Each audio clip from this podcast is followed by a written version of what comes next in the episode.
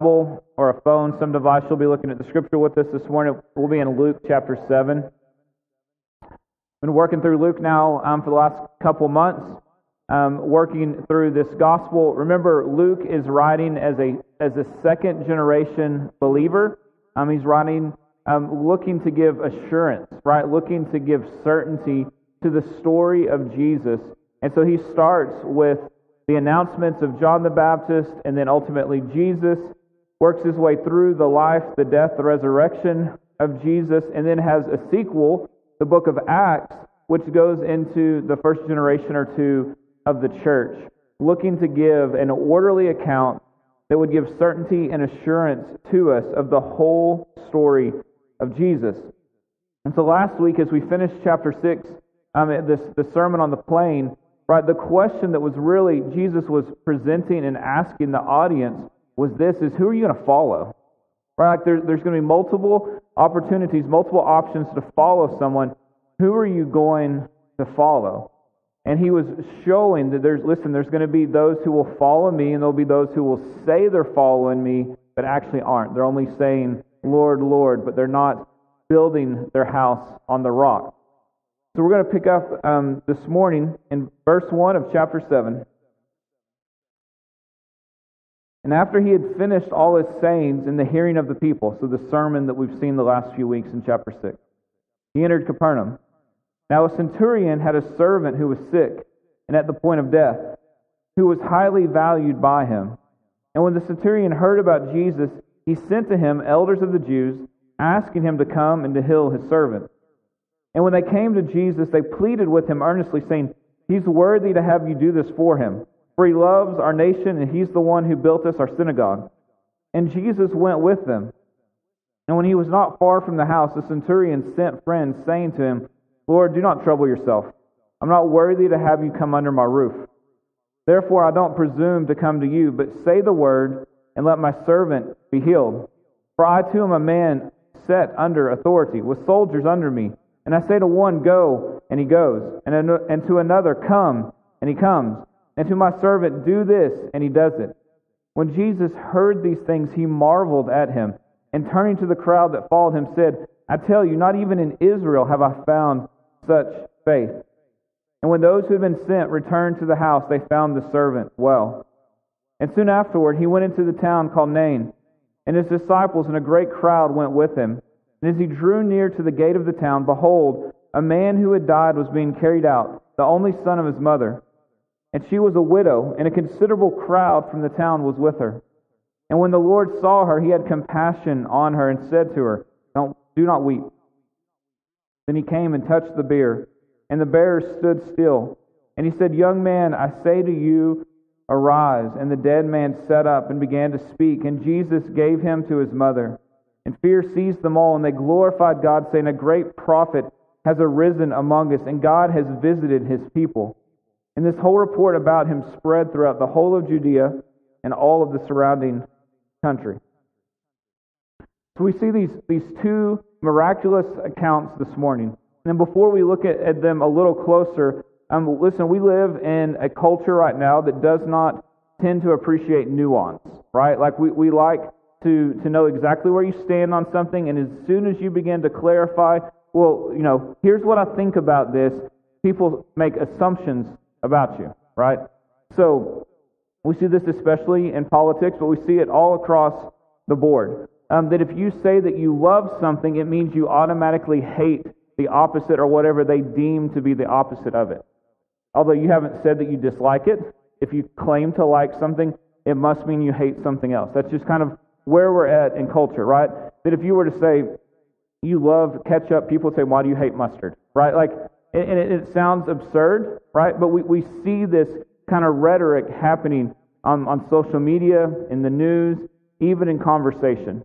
That to make a stand for any one thing seems like you don't care about something else. We've seen it even with the uh, Supreme Court um, news this week, right? That to make a claim on any particular point means that you are washing away or negating something else. And so, uh, what Luke likes to do is he likes to pair his stories together, right? Because we see initially a story of, of a man right? And he pairs it now with the story of a woman that as soon as you begin to think, well, wait a second, this Jesus is only focusing on one type of person, that he immediately shows us that's not true. And so he pairs stories together like this intentionally. And so what I want us to do is kind of walk through these stories side by side, looking at both the centurion and the widow. Um, so we begin in, in chapter 7 with the centurion. Jesus has finished this sermon and his teaching. He's still got a crowd that's following him. And as he's moving, um, a, a group of people show up. And they say, hey, listen, we, have, we know this man, the centurion, and he has need of you. He has a request of you. A centurion would be a soldier who was in charge of another hundred soldiers. Um, they weren't always well respected, right? But they had influence.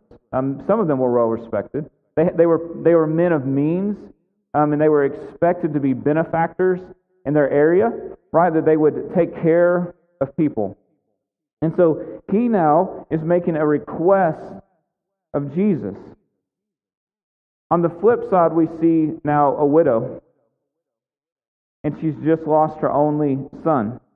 And we see someone vulnerable, at risk, marginalized. In this society, to not have a husband or a son to provide for you, you are in, at, at huge risk of not being taken care of. It was, a, it was a big deal. And so we see a woman who was not well connected, right, who didn't have the means to help herself, who was at risk of life getting much more difficult, even in her grief. And so we, we see a well connected man and a woman at risk, right, as our primary movers in these two stories. The, the centurion is going to be an outsider. This is a non Jew, right? Someone who was not following um, the God of Judaism. And so, even when he asks for help, what does he do? Right? He sends people on his behalf. Look at verse 3. When the centurion heard about Jesus, he sent to him elders of the Jews, asking him to come and to heal a servant. So he basically grabs some men that he has built a synagogue for, who he has done all this, this good for, and says, Hey, will you go on my behalf? Right? I know I'm an outsider. Maybe you can get him to come. They've heard, right? Jesus is already healed in Capernaum. So the stories are going that this man is doing something. And so the centurion is sending, asking for help. Um, and, and so it, it's interesting. A centurion would often have been seen as an enemy of the people. Um, and yet this one is well respected by the Jews, but it doesn't mean that he believes the same. And, and so as you think about this, when, when Carmen and I were in Yemen, we did not become Muslims, right? But we fought to have, um, fight is probably the wrong word. We worked hard to have good relationships with people, right? To, to develop good relationships and develop rapport. So there was a, a, a time, right, where, where Yemenis, right, who knew that I did not agree with them or believe like them, would do things on our behalf because of like a sympathetic, healthy relationship. That they would say, You're not like those other Americans, right? And because they would have thought they know what all Americans are like, but they're like, You're not like that. But it didn't mean that I believed like them. We had somehow moved into a new category of person. And so they would do things to care for us and to defend us and to protect us and to look out for us. This is what we're seeing here is that this centurion is not a believer, right?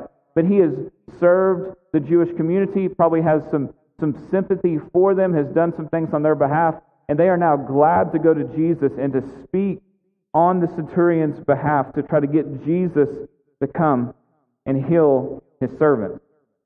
So he's an outsider, needing the, um, others to help him. This woman is a Jew, right? This is her place, her people. Obviously, we see the difference in that it's a man and a woman. And it's interesting that, the centurion, it looks for a moment like he's trying to earn Jesus' favor, right? Just look at the argument they make. Um, they said he's a wor- he's worthy to have you do this for him. Like what a bold claim! This man is worthy to have you do him a favor. He loves our nation and he's the one of he's the one who built us our synagogue. And and we just see that Jesus he goes with them. But the, the centurion actually sees himself rightly. And so, as the elders are moving Jesus towards Capernaum to this man, right, he sends a group of friends. Look down in verse 6. And when, he was, when Jesus wasn't far from the house, the centurion sent friends, saying to him, Lord, don't trouble yourself. I'm not worthy to have you come under my roof. Right? Luke is showing us this um, contrast intentionally. That the, the Jews, the elders, are saying, This man is worthy, Jesus, for you to help him out.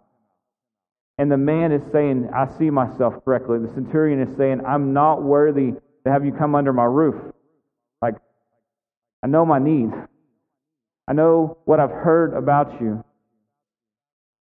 It makes us think of Peter, right, in Luke 5, when he um, has the miracle of the fish in the boat, right? What does he immediately say? He goes, Go away from me, right? I'm not worried. I'm a sinner. Like that he had this moment where, although Jesus is calling him to be one of his disciples, that he sees himself and his needs so great, and Jesus is so much other than that his response was, I'm not worthy. And so the centurion is, is having a similar moment of humility, of seeing himself rightly. The woman has nothing to offer. Right? Where, where the centurion potentially could have said, Hey, look at all the things I've done. You know, you scratch my back, I'll scratch yours. The woman, I mean, she's just in grief.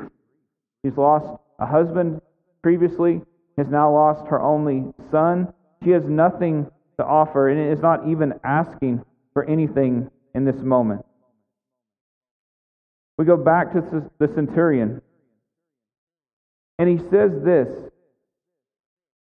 He goes, Listen, I know what it's like to be a man of authority. I know what it's like to be under someone else's authority, right? He didn't have his own army, he was a part of the army, had authority over him, and then had men under him. He says, When I tell them to do it, they do it. When I tell them to come, they come. When I tell them to go, they do it. And so what he's saying is he's making a claim here that says, Jesus, you are working with intense authority. You are obviously, um, whether, you're, whether he's making a claim that Jesus is divine, he's, he knows he at least is on behalf of God. That he is under that authority. And he says, so if you'll say it, it'll happen. If you'll do it, it'll happen. Like I believe that and I trust that because I know that as a mere man, that's the type of authority I have. And yet look at the things that you're doing. He shows trust and belief and faith in this authority, that Jesus' word is sufficient. Listen, the Pharisees already in chapter 5 and verse 21 and chapter 6, verse 2, when they've seen Jesus do tremendous things, they critique it. And they're the religious leaders who have been studying the scriptures, awaiting the Messiah. When they see him do these things, they're like, ah, you're blaspheming. You're speaking against God. And here, this unbelieving, non Jew Gentile is saying, if you'll just say it, it'll happen. I trust and I believe that. It's tremendous faith in what he has seen and heard of Jesus. In the story of the widow, he looks at this woman who has nothing to offer. He meets her in her grief and in her need. Right? He stops and he, he touches the, the plank, like the open coffin that they would have been carrying the body, and he, and he stops them. Right? That he is putting his hand in a place that would have defiled him, seemingly. Right? And he's stopping this funeral procession. And Nain would have been a small town, a couple hundred people probably at most.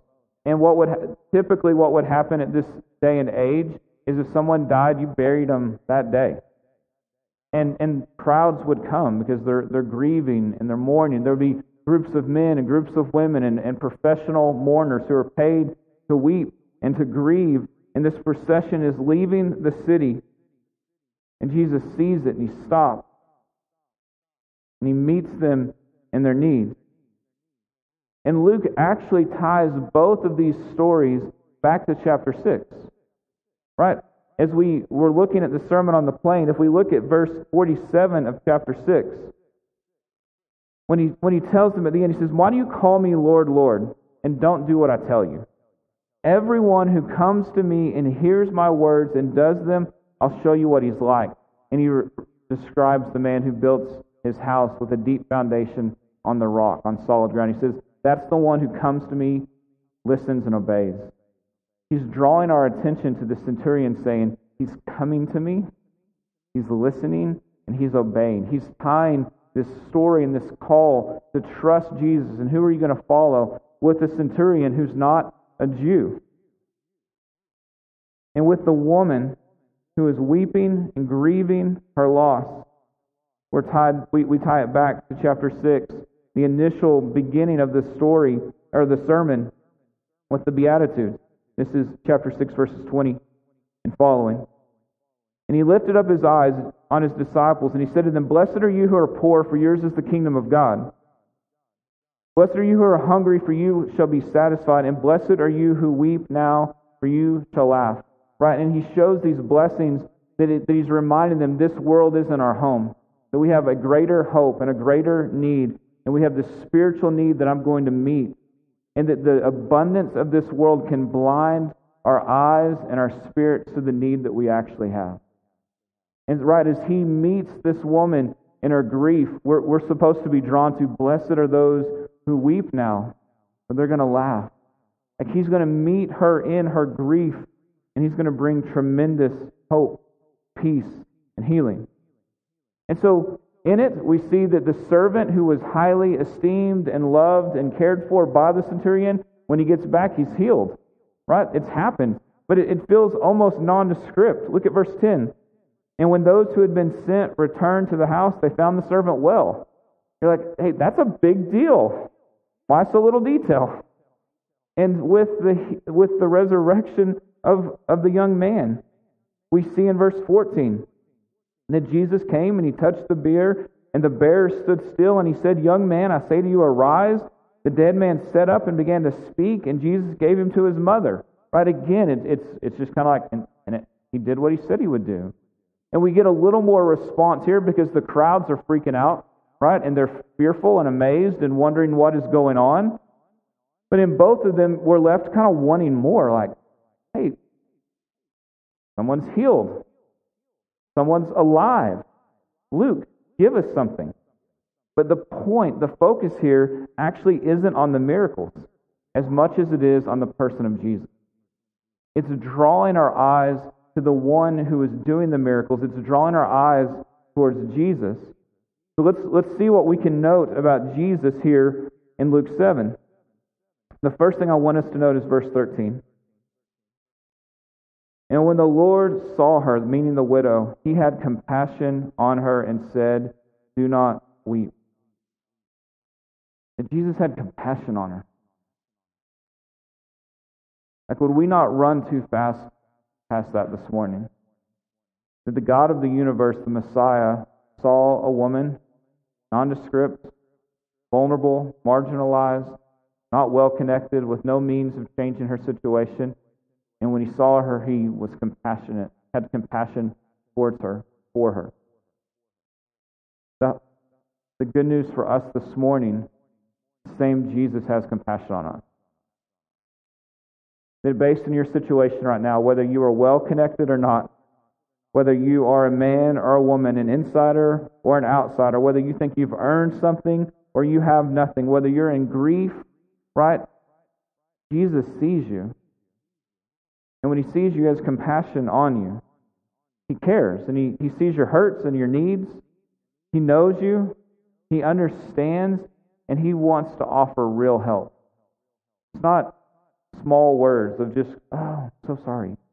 It is deep compassion with action behind it. Look, he is showing us in this section that he overcomes not just disease, which is tremendous, but that he overcomes death.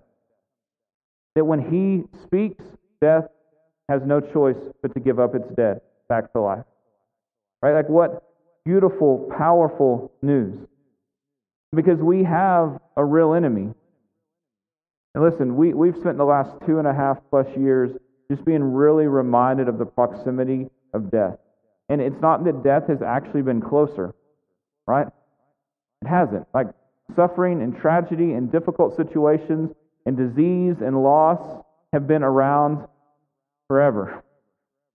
But we've been more aware of them as a society, right, at the same time. Like we've known that, okay, that family's had a rough go or that individual's had a rough go. We've just been more aware of it together. That there's been a lot of pain and a lot of grief and a lot of suffering. And so it feels heightened. And it feels more significant. So I think it's important for us to be reminded that we're not supposed to become numb to those things. We're not supposed to become indifferent to them. Like the, the, the hallmark of Jesus here is compassion. And that we would continue to show compassion to one another, that we have a real situation, a real enemy, a real problem in death. Remember Ecclesiastes, where we were at the turn of the year, right? Eternity's been put into the heart of man and woman. Like we long for eternity. Why death feels like a separator and so wrong. And we are we're not worthy of God's rescue. We are like the centurion, right? Saying, "Oh, whoa, whoa, whoa, wait a second. If you are who I think you are, I'm not. I'm not worthy." We are like the widow saying, "I've got nothing. I, I literally, I've got nothing to fix the situation. I've got nothing to offer here." Paul will say in Romans, "We've all fallen short. Right? Our sin our rebellion has separated us from God. We have an, an issue because death then ends life, and then there's judgment. Right? We have a problem. And yet Jesus is showing us, He's bringing us good news that even though we have a real enemy, that that enemy listens to Him. That when He says no more death, there's no more death. That when there's no more disease, there's no more disease. That He is bringing hope and peace and reconciliation and restoration. Listen to this passage. This is John 11. Another scene of, of Jesus encountering death and a friend. This is the story of Lazarus. But this is uh, beginning in verse uh, 25. When Jesus was speaking to Martha, he said, I am the resurrection and the life. Whoever believes in me, though he die, yet shall he live. And everyone who lives and believes in me shall never die. Do you believe this? Like, let's hear that question to us this morning. Do we believe this? That the one, although he, everyone who lives and believes in me shall never die. Do you believe this? She said to him, Yes, Lord, I believe that you are the Christ, the Son of God, who is coming into the world. Jesus is interrupting the world here, and he's saying that, listen, death doesn't win against me. I win. And I'm going to bring you in on this.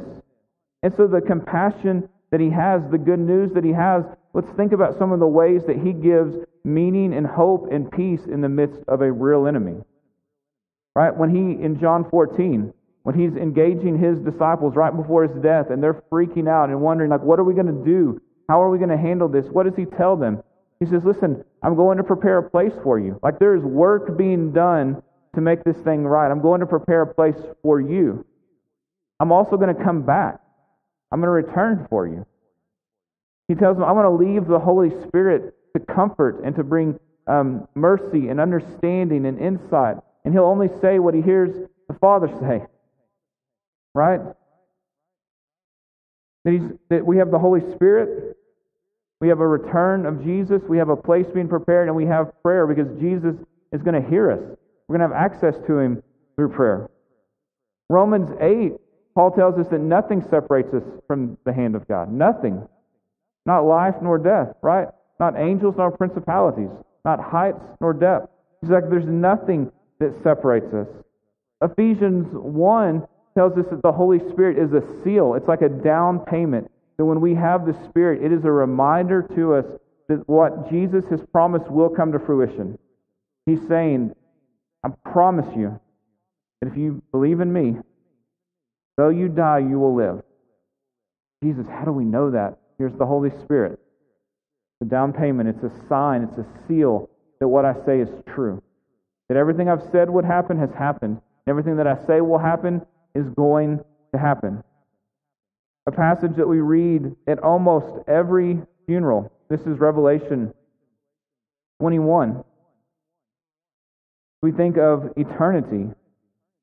Verse 3 I heard a loud voice from the throne saying, Behold, the dwelling place of God is with man, and he will dwell with them, and they will be his people, and God himself will be with them as their God.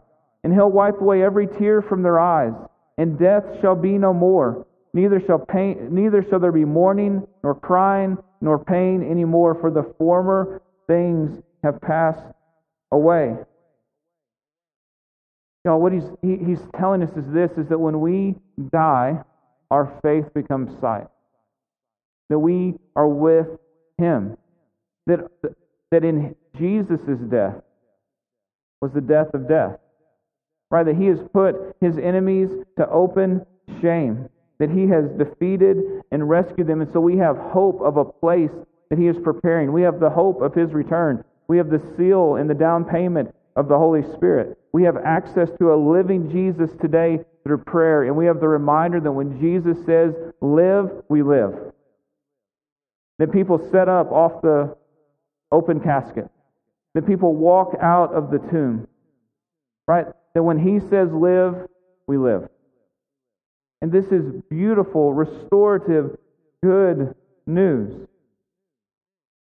And it means then that we want to emulate the compassion of Jesus in this world. Because, folks, people are hurting all around us.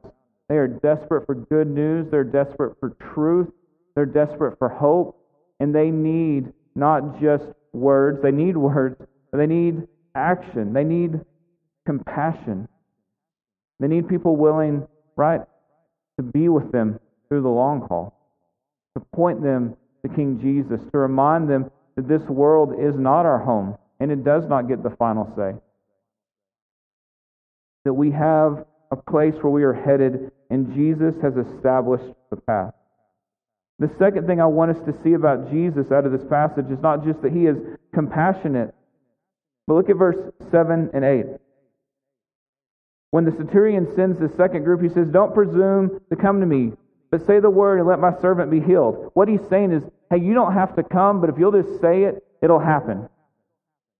And what we see here is he's saying, I believe, Jesus, you don't have to be in the room. You don't have to touch him. You don't have to do some magic show. Like when you say it, it happens. You are powerful and you have authority.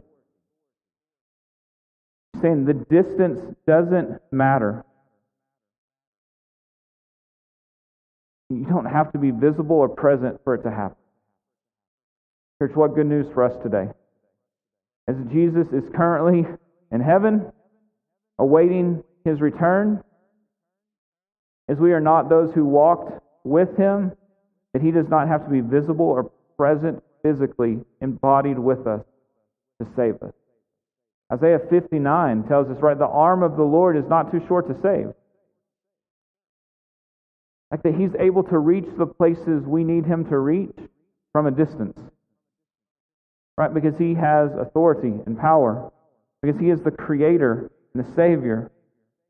And so let's not lose hope this morning for those who you are physically far from, that don't live near you anymore. Those you are emotionally far from because the relationship has been broken. That your prayers are not somehow now not listened to, or heard, or effective. That visible presence and distance do not thwart the hand of God. We, this morning, any of you who would claim to be a Christian, the, hand of God has rescued you from a distance. So we can pray that for others. We can pray for his ministry and his mercy and his salvation and his awakening in the lives of those around us. We have hope in that. Listen, if every story of miracles or healing or, or coming from the dead were with Jesus physically there touching someone, we would have no hope for that. We might long for it, but we would have no evidence of it. And so Luke is showing, right, even in this, Jesus is ministering to us by not landing in the centurion's home. A third thing not just is Jesus compassionate, not only is he able to minister from a distance, but that he is bringing and drawing the nations to himself. The centurion was a non Jew, right? A Gentile. who would have been a part of the, the Roman occupying army. He was literally an enemy. And so when Scripture says that we are the enemies of God, would we take hope that Jesus saves his enemies? That he rescues and redeems and draws them in? Right? Like that he is drawing the nations to himself. Listen to this is earlier in Luke chapter 2, uh, verse 32. When Simeon, right, is, is worshiping because he's got to see the Christ child.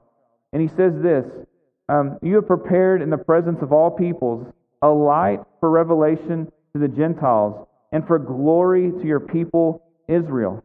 Like that there was already the hope that the Messiah would come and it would be for the good of Israel, but it would also be for the good of the world, for the nation. And this morning we are recipients of this. That for some 2,000 years people have continued to give hope and joy and peace and, and, and the message of salvation to those, right, who are not Jews. So that we would hear it and receive it.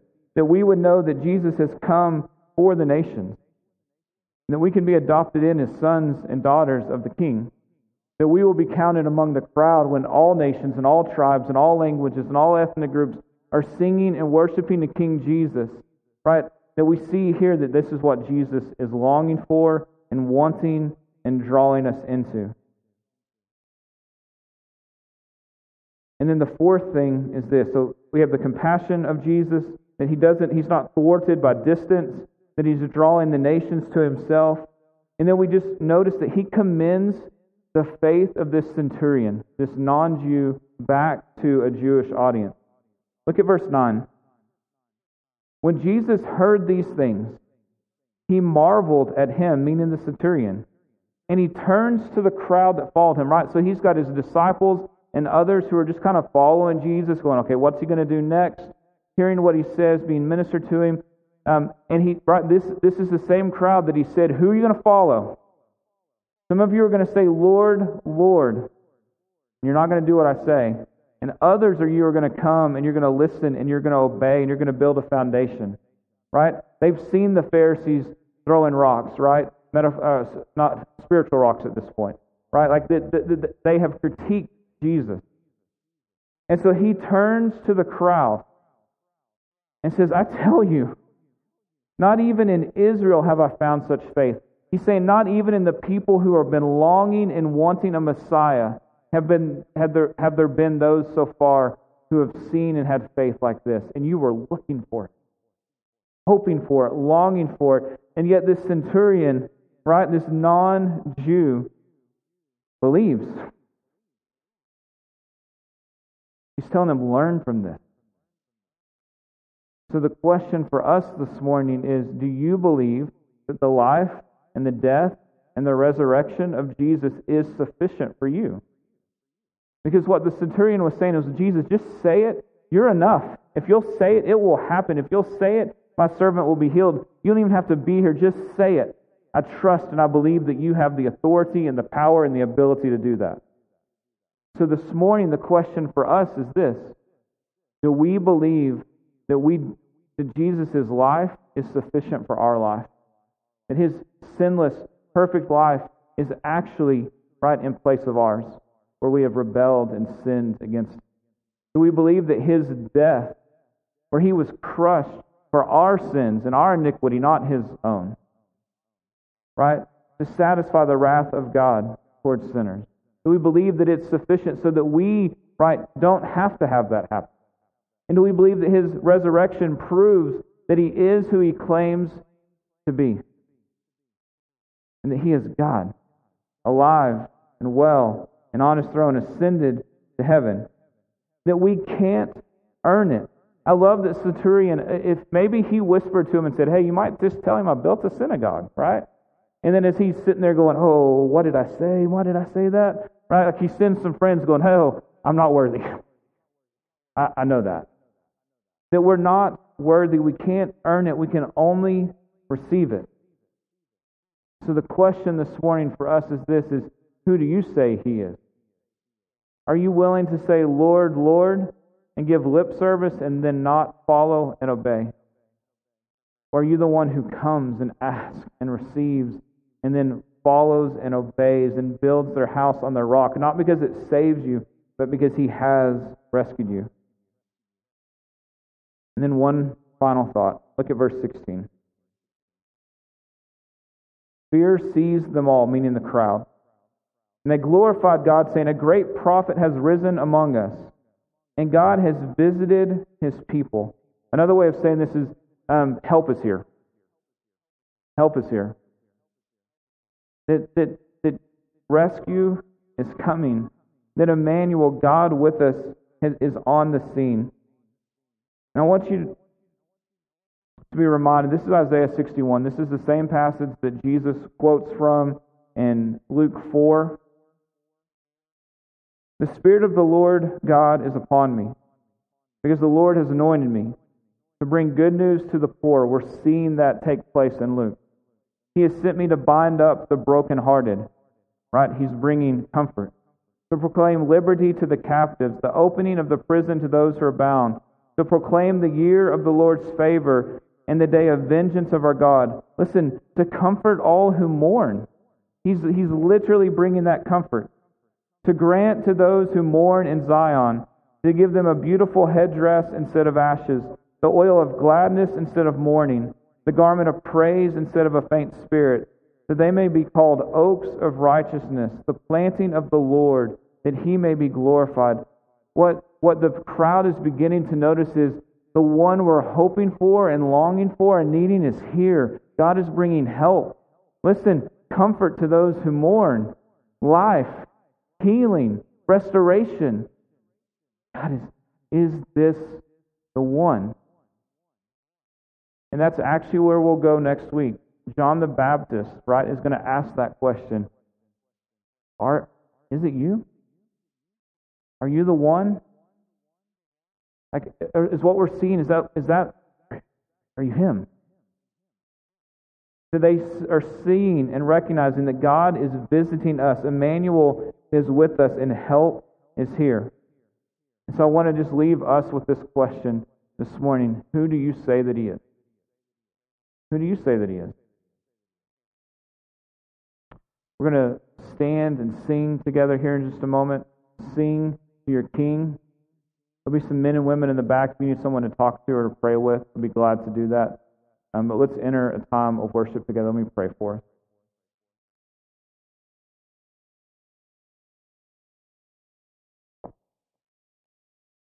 Father, would we not be too quick to, to run past the question of who do we say that you are.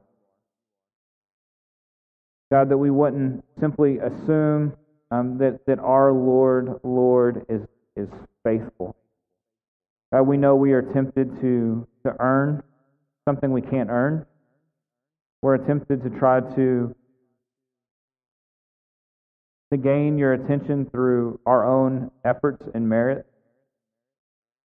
Lord, it is humbling to say we're not worthy. Lord, but it is a kindness from you that, would, that when we see that, that we are in desperate need of you, and the only thing that can rescue us, the only thing that can save us, the only thing that can redeem us is you. Lord, so would we be a humble people who would see ourselves rightly and see you for all the glory that you deserve? And that we would then respond your salvation by building houses on rock, trusting obeying and, and following you. Lord, we want you. We need you. We are dependent upon you. Would you speak this morning? In Jesus' name, amen.